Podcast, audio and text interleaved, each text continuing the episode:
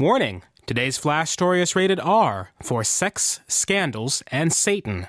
Happy Halloween.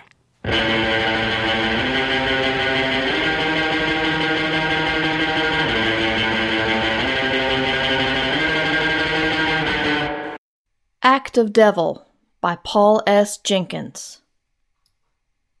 I am the spawn of the devil. Or so mom tells me. On this, my 18th birthday. My dad, I mean my mom's husband, not him, says it's true. I am the devil's spawn, some birthday present, and they kept it from me all this time. There was a group of them at college who were into Satanism. My mom, Betty Bloxam as she was then, was one of them. It all sounds a bit kinky, going into the woods at the dead of night and dancing in the nude under the full moon.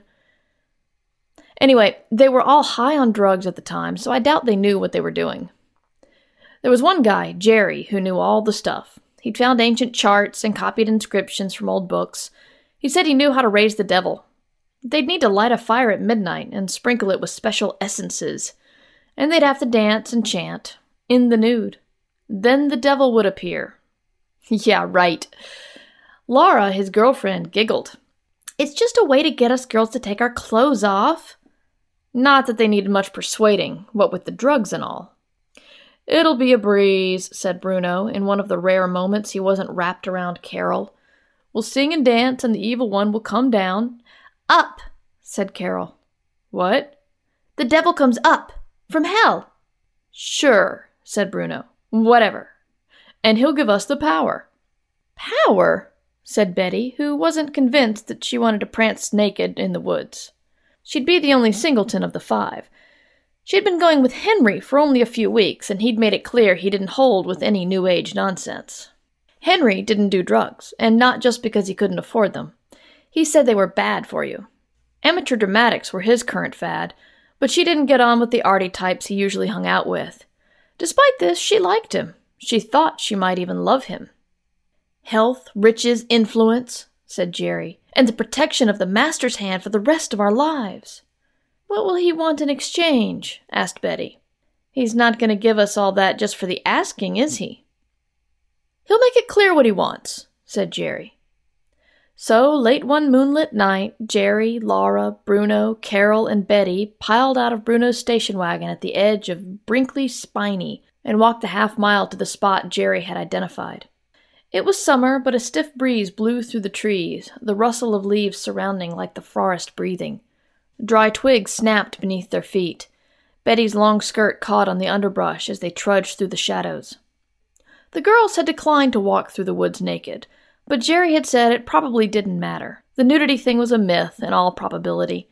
Carol and Bruno wouldn't have minded, of course. They always seemed to be practically inside each other anyway, no matter who was watching. They reached the spot. A shaft of moonlight picked out the little clearing, and they peered outwards to the surrounding gloom. No one here but us, said Jerry. He kicked the dust, dislodging some broken roots. We need to make a fire. Good idea, said Laura. I'm freezing.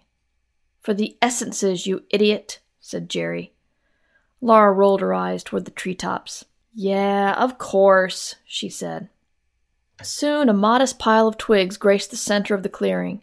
Jerry withdrew a matchbook from his jeans pocket to light it. The tiny flame sputtered in the breeze, but the dust soon caught and the fire spat into life. Jerry stood up and took off his shirt. He faced the fire, arms outstretched, blond straggles brushing his shoulders in the wind, pale torso heaving as he called out strange words. Betty thought it was gibberish, but it sounded impressive. Jerry's guttural chants were worthy of one of Henry's performances. Jerry finished chanting, and signaled for them all to join hands around the fire. Obediently, they formed a circle and began to walk anti clockwise around the weakening flames. After two or three revolutions, Jerry made them speed up, muttering his nonsensical incantations.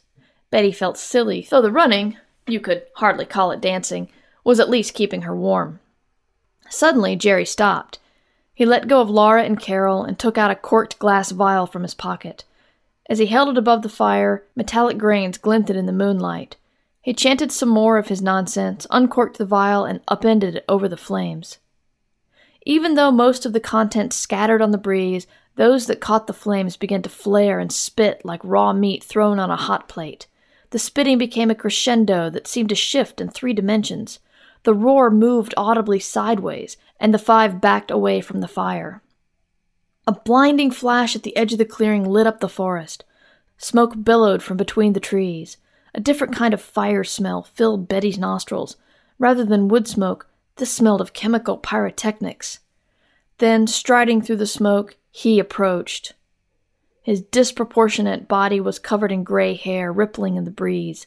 A slimy tail dragged through the dust, between unmistakable hoofprints trailing each step. Red, bulging eyes stared out from beneath sharp, curled horns on a bulbous head. The evil one fixed his bloodshot stare on each of them in turn, rooting them to the spot. As he looked from one to another of those who had summoned him, Betty saw each of her companions wilt under his unremitting gaze.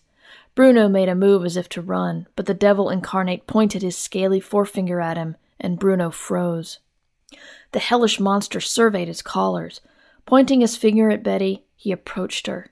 Soon she felt his fiery breath on her face, his fingers pulling her collar. A cloven hoof traced the outline of her ankle, and as the devil lifted the hem of her skirt, Betty Bloxam collapsed in a dead faint.